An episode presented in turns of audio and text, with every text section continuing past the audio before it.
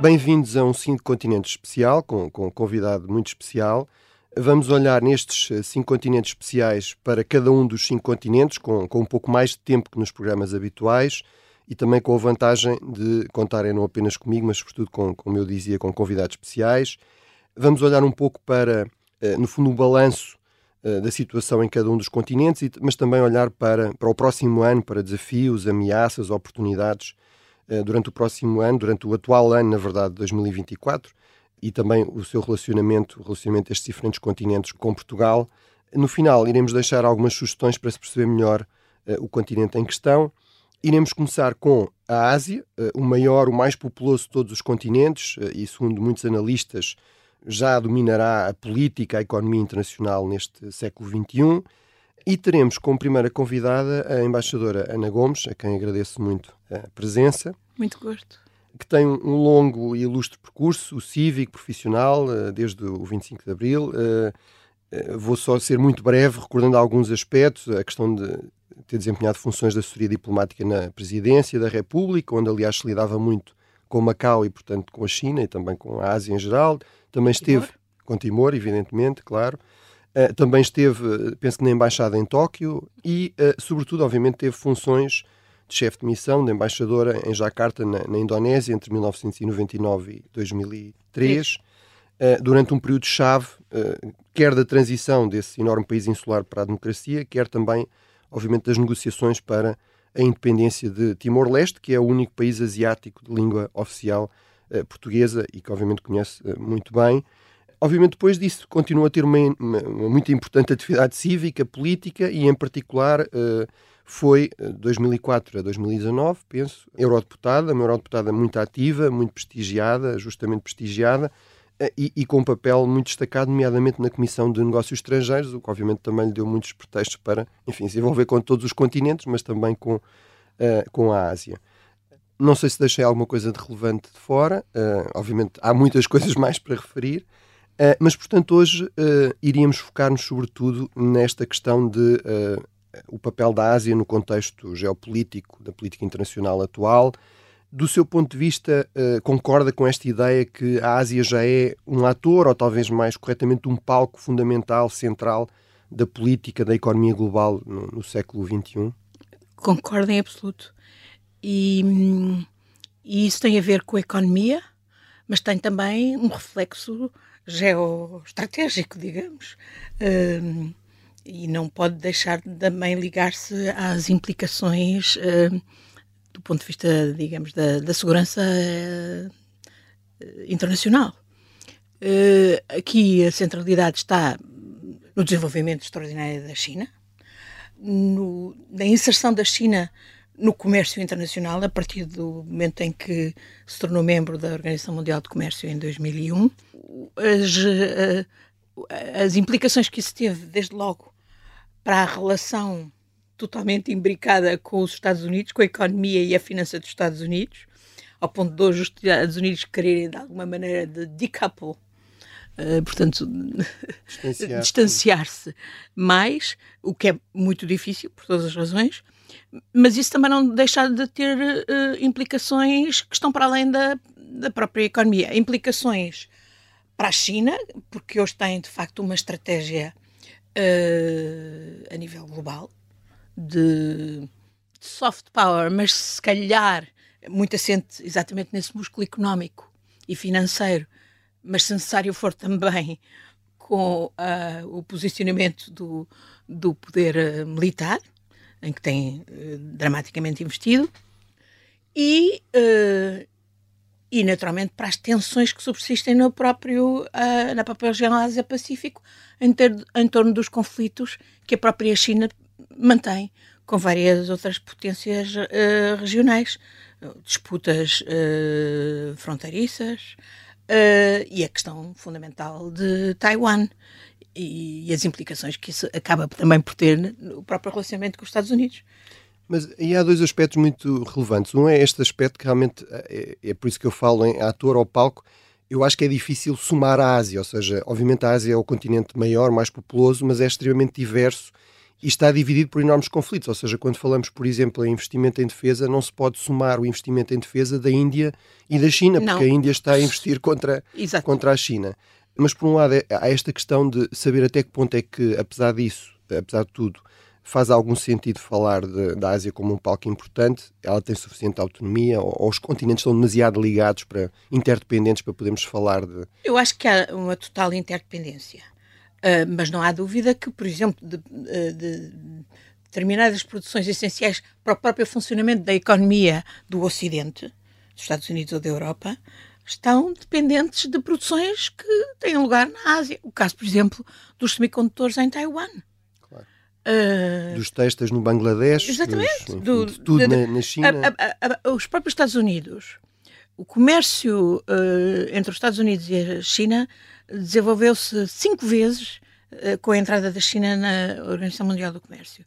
Desde 2001 até 2022, de 100 mil milhões passou para 500 mil milhões.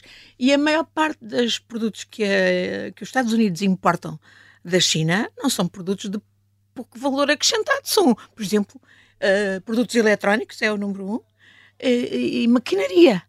E, portanto, uh, isto diz, uh, também explica muitas das preocupações também de ordem estratégica que os Estados Unidos tiveram e que foram, digamos, expostas de maneira brutal por Trump, que de resto introduziu as tarifas, mas que não foram modificadas por, por, por Joe Biden, até pelo contrário, uh, introduziu outro tipo de restrições por causa do impacto, uh, do ponto de vista até da, da, segurança estratégica dos Estados Unidos, de ter, uh, portanto, de ter contribuído, querendo e não querendo, para esse desenvolvimento tecnológico extraordinário na China, que vemos desde o setor, por exemplo, do, do da, da, das energias renováveis, o solar, por exemplo, os painéis solares que se fazem muito mais baratos na China do que qualquer outro lugar, até, obviamente, aos componentes do, dos, do, dos smartphones que nós usamos e que são vendidos nos Estados Unidos. Todas as implicações de segurança. É, essa é das poucas áreas onde parece haver algum consenso na, na, política extremamente polarizada nos Estados Unidos, é que realmente há uma dependência excessiva e que avançou com esta ideia do Uh, conseguir o preço mais baixo uh, acaba por ter um, um, custo bastante elevado muitas vezes em termos Exatamente, de... quer dizer, no fundo os Estados Unidos deram-se conta de que a sua a própria política de deslocalização para a China, que eles promoveram e que, no fundo, incentivaram os outros a, a, a, a também eh, levar por diante. Caso na Europa, é evidente que quem mais incentivou essa deslocalização para a China e para outras economias asiáticas, por razões de, de custos de, de elaboração, uh, foi a Alemanha, numa política mercantilista de vistas curtas, uh, que hoje coloca também a Europa numa dependência estratégica uh, gravemente comprometedora da sua segurança. Sobretudo quando sabemos que a China, que não, independentemente dos acordos que assine, não respeita de facto uh, regras em matérias de propriedade intelectual, transferência de tecnologia, etc. Tudo o que absorve, tudo aquilo que deita a mão, utiliza e utiliza bem para lhe acrescentar valor e para, e para desenvolver. E, portanto, hoje temos eh, eu acho que os próprios países eh, ocidentais, os Estados Unidos e a Europa, não sabem até que ponto é que estão efetivamente dependentes da tecnologia chinesa. Eu lembro-me quando, membro do Parlamento Europeu, fiz talvez em 2017 uma viagem à China que tinha uh, por propósito dois temas principais na agenda. Um era um, o tráfico de droga, de drogas, substâncias, portanto, uh, aditivas com componentes químicos que bastava alterar uma pequena molécula e já era outro tipo de droga e não havia qualquer controle e que eram basicamente produzidas em laboratórios, por exemplo, ali na zona de Xangai. E os chineses, com grande calma, disseram-nos It's your problem, não é o nosso problema. Vocês é que têm uma população dependente de, de, destas substâncias uh, e, portanto, a treta é isso. E o outro tema na agenda era a tecnologia, exatamente por causa já dos problemas da proteção de dados. Nós já tínhamos passado o Regulamento Geral de Proteção de Dados uh, e, e, e, tínhamos sabido e tinha-se percebido que havia imensa tecnologia uh, chinesa uh, integrada nos sistemas na Europa, dos diversos países europeus, e, e, no fundo toda essa tecnologia, por, de acordo com as leis chinesas, tinha que ser transferida para a China, violando, obviamente, as nossas regras de proteção de dados. E fomos a visitar a Huawei, a sede da Huawei, onde muito candidamente, nessa altura, hoje se calhar era diferente, mas muito candidamente nessa altura foi-nos dito sim, de acordo com a legislação chinesa, tudo aquilo em que pusermos a mão fica cá armazenado e é por nós é possível ser utilizado pelo Estado chinês. Uh, quando estamos a falar de um Estado chinês que já hoje desenvolveu capacidades extraordinárias, por exemplo, em matéria de reconhecimento facial, uh, com todas as implicações do ponto de vista da segurança pessoal que isto tem numa, nas sociedades democráticas, uh, é razão para nos inquietarmos. E eu acho que ninguém, nenhuma das autoridades nacionais e, e, e, e, na Europa e nos próprios Estados Unidos sabe até que ponto é que de facto já está infiltrada. Para não falar de, depois das questões que, que depois daí decorreram, por exemplo, as campanhas contra o, a, a, o 5G do Huawei. Mas, mas uh, há aí um, um, aspecto que temos de voltar, que é, no fundo, a outra Ásia para além da China, mas isto também é muito revelador da centralidade da China. No fundo, quando falamos da Ásia, muitas vezes estamos a pensar, sobretudo, na, na China, mas há, há, uma questão mais, mais imediata que é uh, fazer, o que é que se pode fazer nessa, nesse relacionamento com a China e até com o resto da Ásia? Ou seja, em termos de opções para a Europa e para Portugal, quais, é que seriam aqui os parceiros possíveis? Qual será? É possível fazer uma estratégia, digamos, de eh, de algum distanciamento, de algum corte com a China em alguns setores? Eh, não. Isso é eficaz? Eu acho que não. Eu acho que seria eventualmente eficaz identificarmos aqueles setores que são de facto uh, nevrálgicos para nós do ponto de vista de garantir a nossa autonomia estratégica uh, e a nossa segurança. Uh, mas é um trabalho insano, digamos. Uh, e ainda por cima hoje com o desenvolvimento da inteligência artificial mais difícil eh, será. Um, portanto, a solução tem que ser, obviamente, uh, uh, investir no relacionamento com a China, sabendo quais são os nossos interesses, exigindo o máximo de reciprocidade ao nível dos mercados, que, hoje, que não há. A maior parte das empresas europeias queixa-se amargamente de que não consegue uh, ter o tipo de condições, o acesso, exatamente, uh, regular as questões ligadas, por exemplo, à propriedade intelectual, uh, à utilização de dados, etc. E ao nível político, naturalmente, também investir nessa relação para ir dirimindo os conflitos e não criar situações muito conflito que de, de um dia para o outro se torna explosivo. Nesse aspecto, a China também tem consciência das suas próprias debilidades. E da necessidade de acesso aos mercados ocidentais, por exemplo. Absolutamente. Para, para Absolutamente. Uh, e das suas debilidades, por exemplo, uh, é sabido que a pandemia uh, do Covid, enfim, eles têm, estão habituados a muitas, não é? Mas que teve um impacto devastador na sua economia e nas suas finanças, que ainda hoje se vê.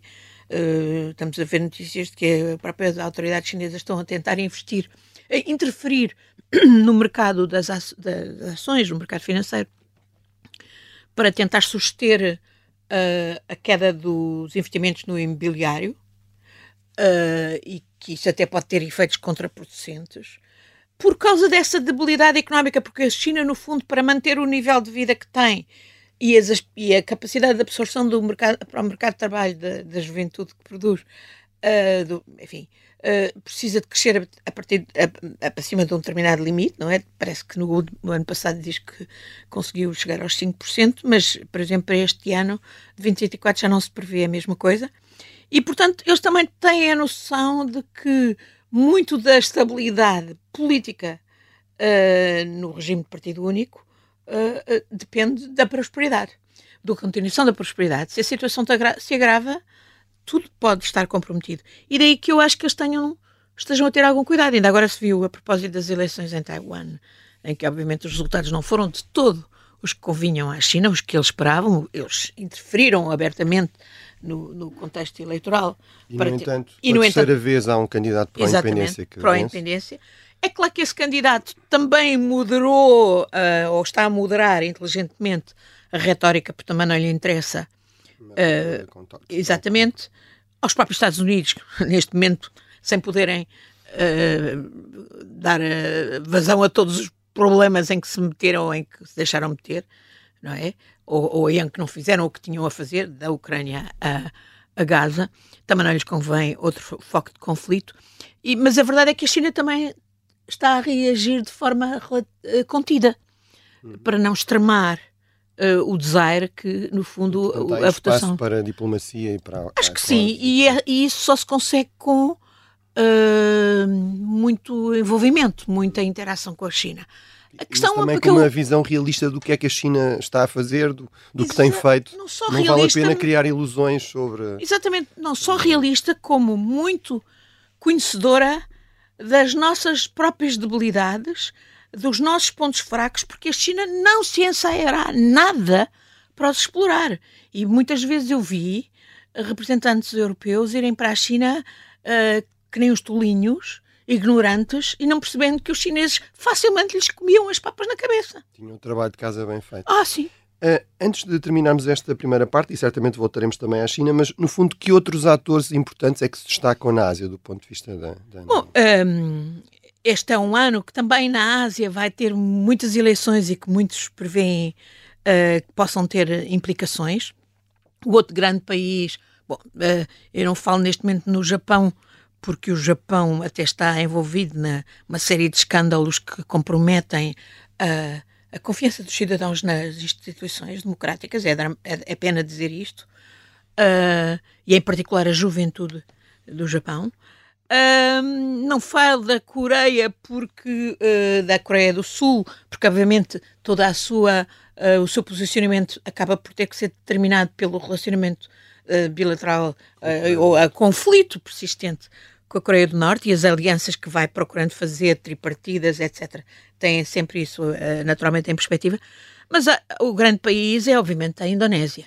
A Indonésia que tem, que é o quarto país uh, mais populoso do mundo, que é também a terceira maior democracia do mundo. Isto é significativo, estamos a fazer, estamos a fazer 25 anos este ano. É o maior, país, maior país de religião muçulmana? O maior país da religião muçulmana com democracia vai ter eleições presidenciais, legislativas, uh, locais este ano. Já em fevereiro. Uh, fevereiro é a primeira ronda das presidenciais, tudo indica, enfim, espera-se que possa haver uma, uma segunda, segunda, ronda volta. em junho. Uh, vai ser um, tudo indica que vai ser um personagem muito controverso que pode ser eleito presidente uh, para o Subianto. Os portugueses que se lembram de Timor sabem que era um nome particularmente uh, tenebroso. Eh, era genro do presidente Suharto. No entanto, é uma figura uh, que na altura, em 99, quando eu lá cheguei, tinha acabado de partir, forçado a partir para o exílio na Jordânia, porque tinha estado envolvido nos, uh, dizia-se, na, na, criação de muitos dos problemas em conflito com o governo de transição, porque ele próprio tinha aspirado a ser o sucessor de Suharto e não tinha conseguido. Uh, ele voltou, ele na Indonésia a capacidade de regeneração é extraordinária Uh, tornou-se um. Hoje ele, é, hoje ele é ministro do governo do atual presidente Jokowi e vai concorrer às eleições num ticket com o filho do presidente Jokowi. É, aliás, uma matéria que la, lançou Gerou enorme. controvérsia lá na Indonésia. Exatamente. Uh, com muita gente uh, desgostada também pela, pela próprio papel do Tribunal Constitucional que se prestou a deixar, por exemplo, que o filho do Jokowi, que não tinha a idade para se candidatar, pudesse candidatar-se nesta aliança com o Prawo. Um, não, não se sabe ainda ao certo o que é que vai acontecer, mas a maior parte de, dos analistas prevê que ele ganhe, mesmo que não seja na primeira volta. A Indonésia é um país que tem tido um desenvolvimento extraordinário economicamente. É incrível a diferença. Eu passei este ano, um mês lá, fazer um, um documentário que vai sair em breve aqui na RTP2 e é incrível, para muito melhor, as capacidades que a Indonésia desenvolveu uh, economicamente, graças à democracia, exatamente, mas graças, por exemplo, a, a também ao desenvolvimento tecnológico. É um dos países, por exemplo, onde quase que para se dar uh, para se pagar um, uma, um croquete na rua paga-se com cartão, graças à pandemia. Uh, é um país onde há problemas ligados a, questões que vêm atrás, de corrupção, etc. Mas isso não, não impede um crescimento prodigioso. A classe média, quando eu vivia, na, portanto, nessa altura, estávamos a falar de 250 milhões, hoje serão 280 milhões de habitantes. E uh, a classe média uh, quadruplicou. É extraordinário. E, portanto, Bem... tem um peso incrível.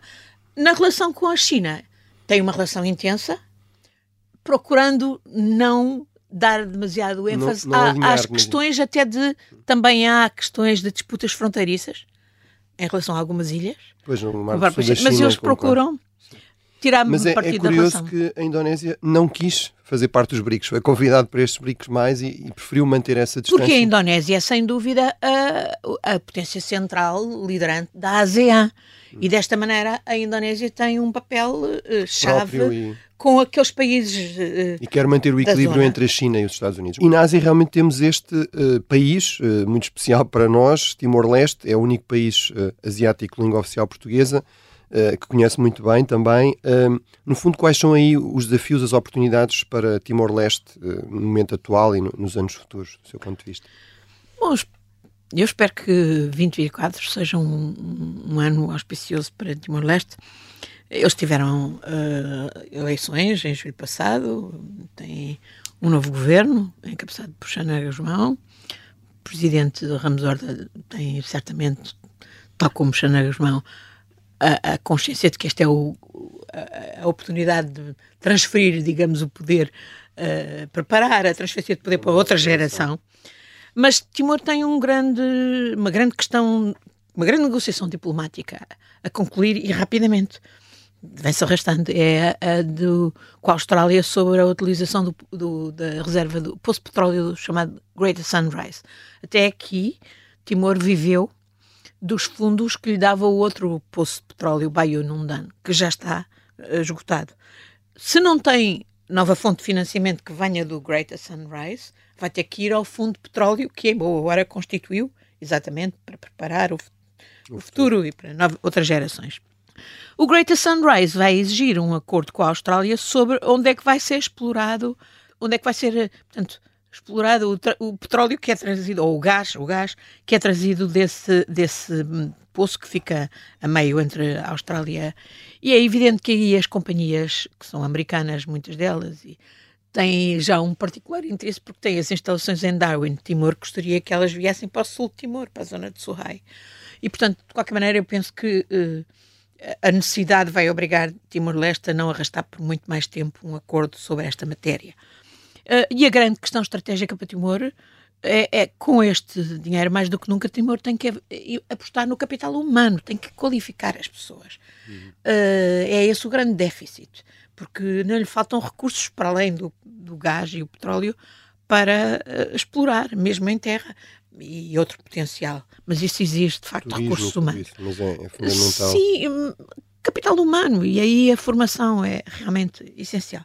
É claro que este também pode ser o ano, que, o último ano antes de entrada na ASEAN, para ver se para 2025, e isso já será também um, uh, abrirá novas perspectivas para Timor, também noutros domínios.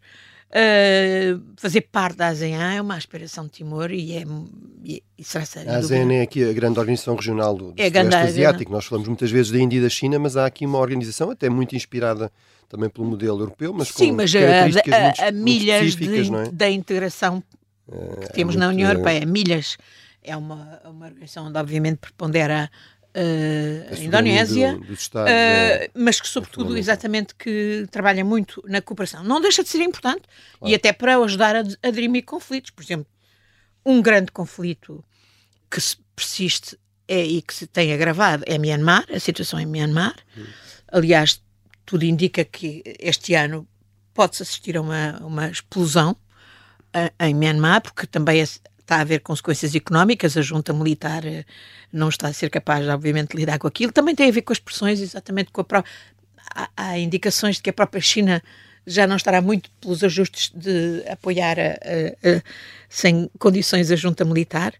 Que teve este ah, paradoxo, que é prometeu que ia resolver a questão e, na verdade, só agravou, só agravou os conflitos. Agravou. A, guerra civil ainda tem mais atores, Sim, inclusive e a própria ali há um tremendo problema com uma, uma grande população muçulmana, que é os Rohingyas, e tem a ver que no fundo com o principal partido da oposição, o, da, o partido da Aung San Suu Kyi, que é ao mesmo tempo o principal partido nacionalista e anti-Rohingya, que faz um uh, os monges budistas lá também têm, são hipernacionalistas, contribuíram imenso para esse conflito. Isso gera também contradições com outros países membros da ASEAN, gera refugiados para os países limítrofes, por exemplo, a Tailândia, o Laos, uh, o Camboja.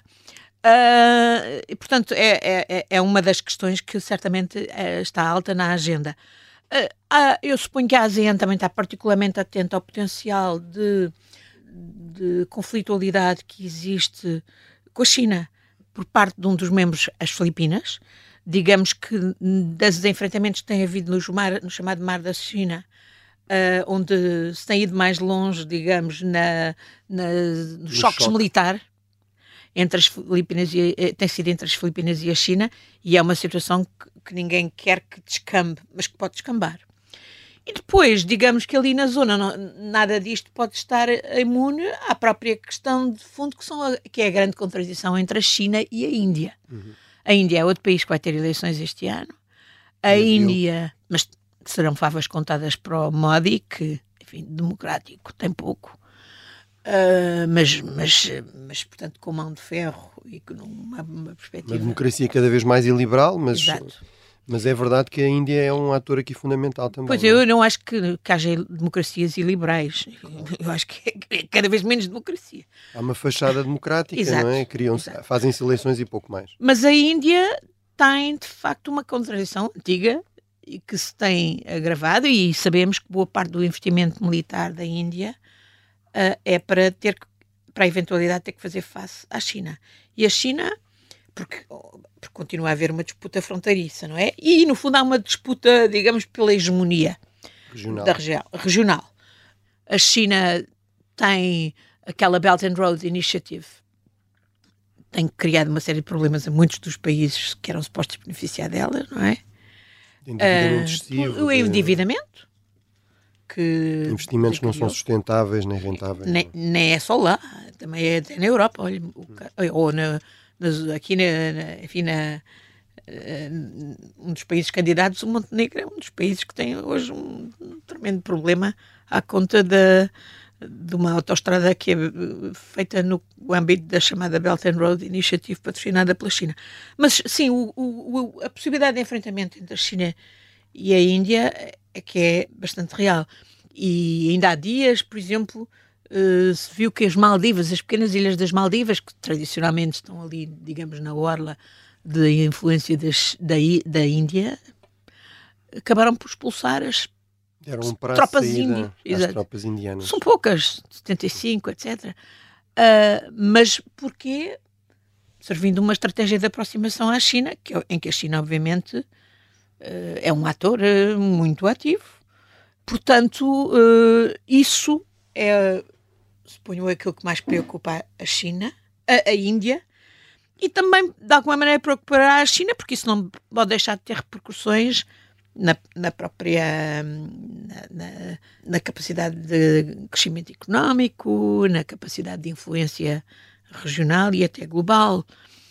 A China, por seu lado, tem estado a beneficiar, obviamente, do conflito da invasão russa da Ucrânia.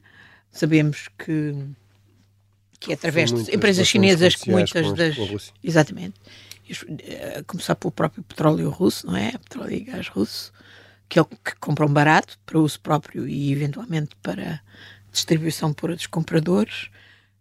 Anunciou essa tal parceria uh, ilimitada, não é? Com a Rússia, em que obviamente a Rússia é um parceiro menor, mas uh, é interessante ver como eles estão, por exemplo, a olhar também para as implicações da, da guerra na Ucrânia, a forma como até militarmente a guerra está a ser conduzida.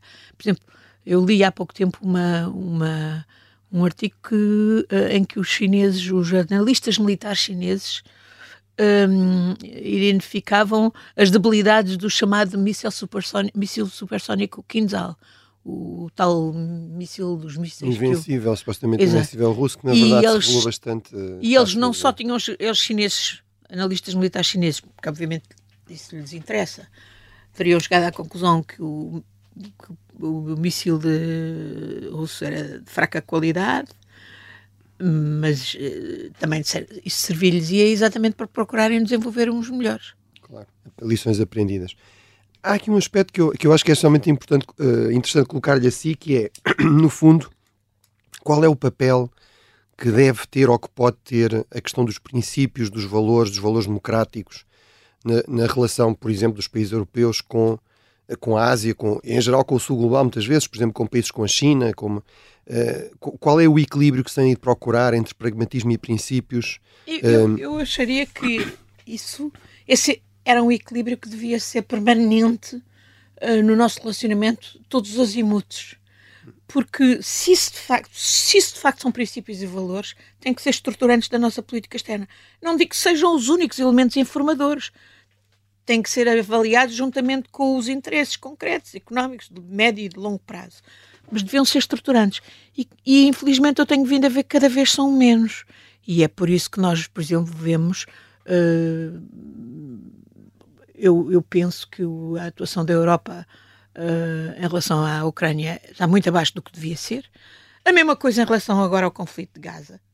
Tem sido, não é só responsabilidade europeia, naturalmente, é muita responsabilidade americana, mas nós apanhamos por tabela e, além da nossa própria conta, pelo nosso silêncio, que no fundo é cúmplice com as horríveis violações de direitos humanos, de direito internacional humanitário que estão a ocorrer contra a população palestina e a nossa inação em relação à questão de fundo, que é a questão da criação de um Estado palestino como única garantia de sobrevivência e de segurança para Israel.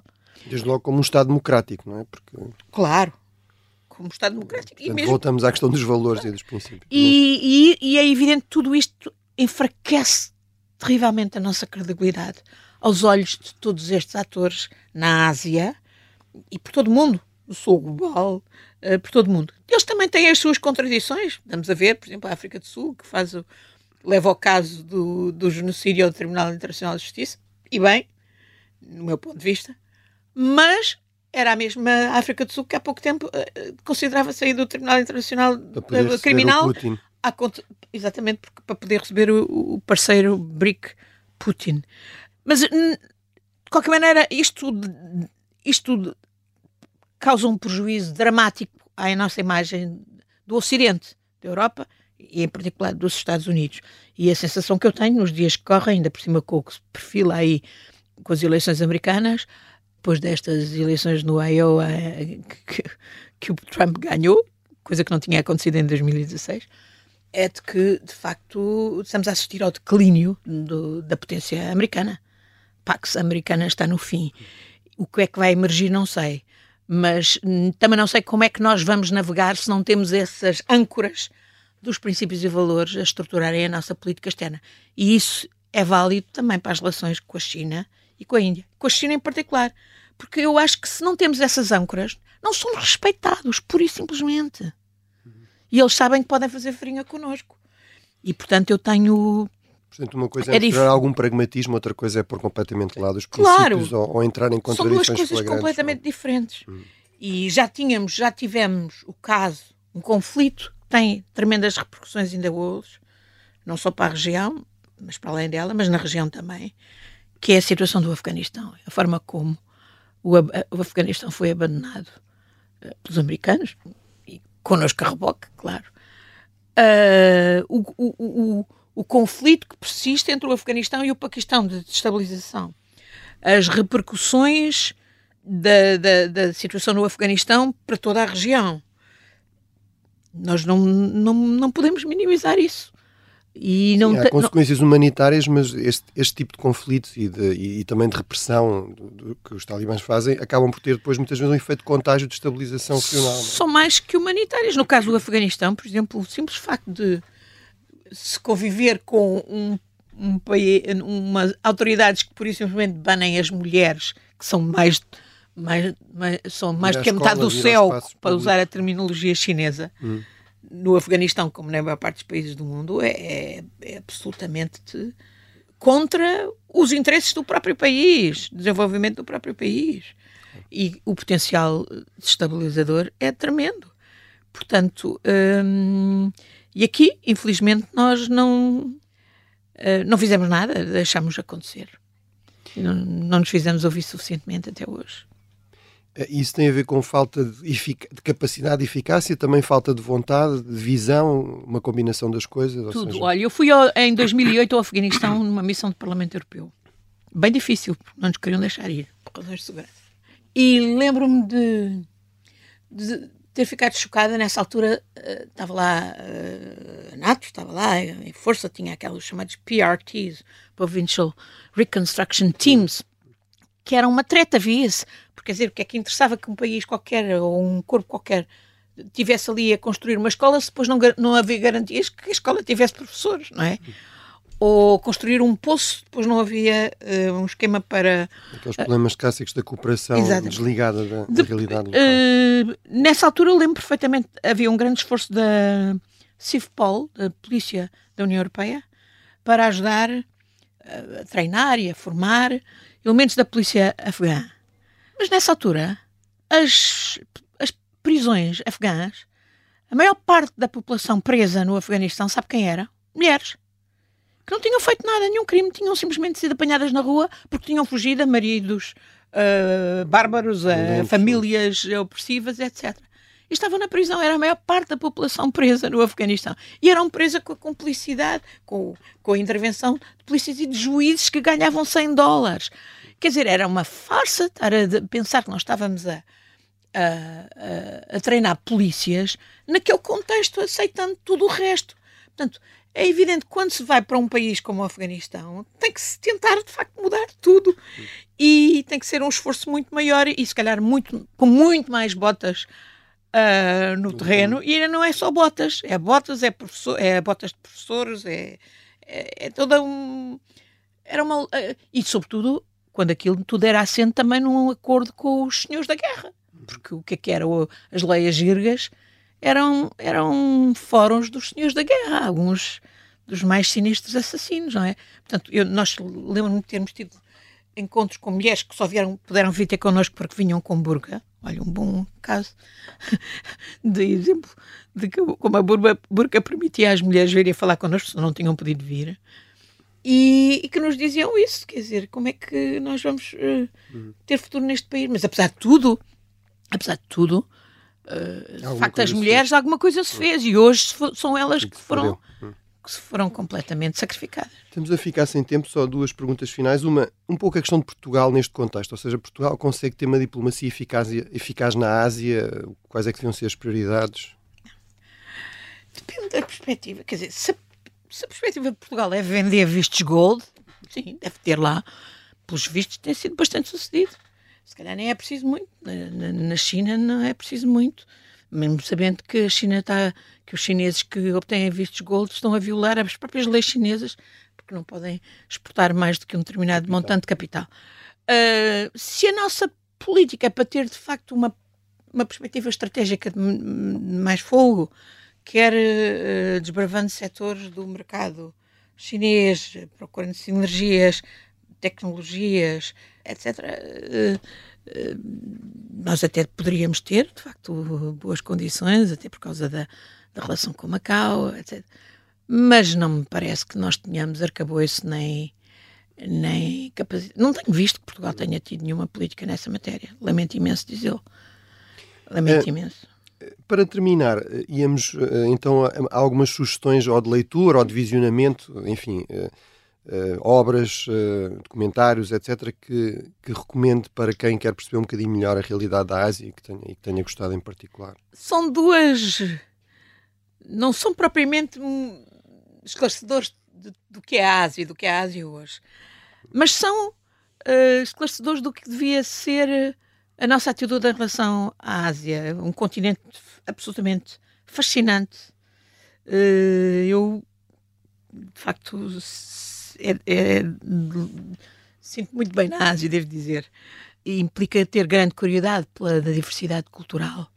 E nesse sentido, uh, acho que há um livro fundamental que os portugueses deviam conhecer, que é o livro do meu querido amigo e já falecido embaixador António Pinto da França, sobre a influência cultural portuguesa na Indonésia, que lá está, vivinha, vivinha, bem viva. E esse comentário que eu, que eu, não é só tradições, eh, rituais, canções, o kronchong, sabe o que é, que é um kronchong que eles não. dizem? Kronchong é um cavaquinho. e a música do Cronchon, que eles dizem que é, e que sabem que é herdada de Portugal, é uma espécie de morna. Hum. Cabo-verdiana, só que. E ainda há Cronchon com, com letras portuguesas de há 400 anos. Há, na Ilha das Flores há uma procissão todos os anos há uma Semana Santa, chama-se Semana Santa, assim. Hum. Eu, é isso que eu espero. Ou seja, se calhar a diplomacia cultural seria aí uma aposta bastante. Foi a aposta que eu fiz claro. logo a seguir a, a, ao referendo em Timor em 99, quando fiquei embaixadora na Indonésia. Era, o caminho a havia fazer era. Porque os indonésios, muitos tinham consciência dessa herança cultural portuguesa e apreciavam-na muito. Portanto, este livro é um livro fundamental e eu espero que esse documentário que vai sair na RTP2 também ajude a mostrar exatamente o que lá está vivo e que pode ser a base, digamos, para desenvolver as relações a outro nível, designadamente ao nível económico. Há um uhum. potencial incrível. O problema é que as empresas portuguesas, como acham, e como têm aqui um grande mercado ao lado por explorar na Europa, atrevem-se. Mas até, até por, por causa também de Timor, nós obviamente tínhamos a obrigação de explorar muito mais o mercado indonésio no potencial económico. E depois, já agora que falamos dessa outra Ásia, eh, a Ásia sacrificada como o Afeganistão, há um livro que eu acho que é fundamental, que é o livro uh, Places in Between, do diplomata britânico Rory Stewart, uh, que quando o li já há uns anos, é um livro, suponho que também de 2001 ou 2002, que é sobre uma viagem a pé que ele faz pelo Afeganistão. E as pessoas tendem aqui a, a, a retratar o Afeganistão como uma terra de brutos, talibãs, e não é só isso. É um país também fascinante, uh, onde as mulheres, por exemplo, para sobreviverem têm que ser muito fortes. E, e onde. Uh, enfim, não é por acaso que há a história diz que os, os vários impérios sussurraram face aos afegãos. Uh, o que quer dizer que se calhar a estratégia tem que ser outra. Sim, esse lado humano é realmente muito importante. Eu, eu, também me atrevi a deixar uma única sugestão, que é a China em 10 palavras, de um escritor chinês, o Yu uh, Hua, que eu, que eu li no verão, e, e que é, no fundo, uma, uma espécie de, de, memórias em torno de 10 palavras-chave na, na, na, cultura e na política chinesa, uh, coisas como partido ou povo, mas no fundo é a história dele como jovem, eh, jovem escritor durante a Revolução Cultural. E o que é muito fácil perceber é se nós estivéssemos lá, provavelmente não era assim tão diferente. Certamente há coisas muito específicas na história chinesa que nós devemos conhecer melhor, ou na, na, história afegã, mas no fundo pessoas são pessoas, não é? E portanto ele conta, por exemplo, esta história magnífica de andar a, a criar um grupo de amigos que andavam à procura de literatura que não fosse as obras completas do mal, que era a única coisa que as pessoas estavam autorizadas a ter durante a Revolução Cultural. Pronto, terminamos com essas recomendações, com um grande agradecimento à embaixadora Ana Gomes. Foi um prazer tê-la como uh, convidada inicial deste Cinco Continentes Especial. Muito obrigado. Muito obrigada.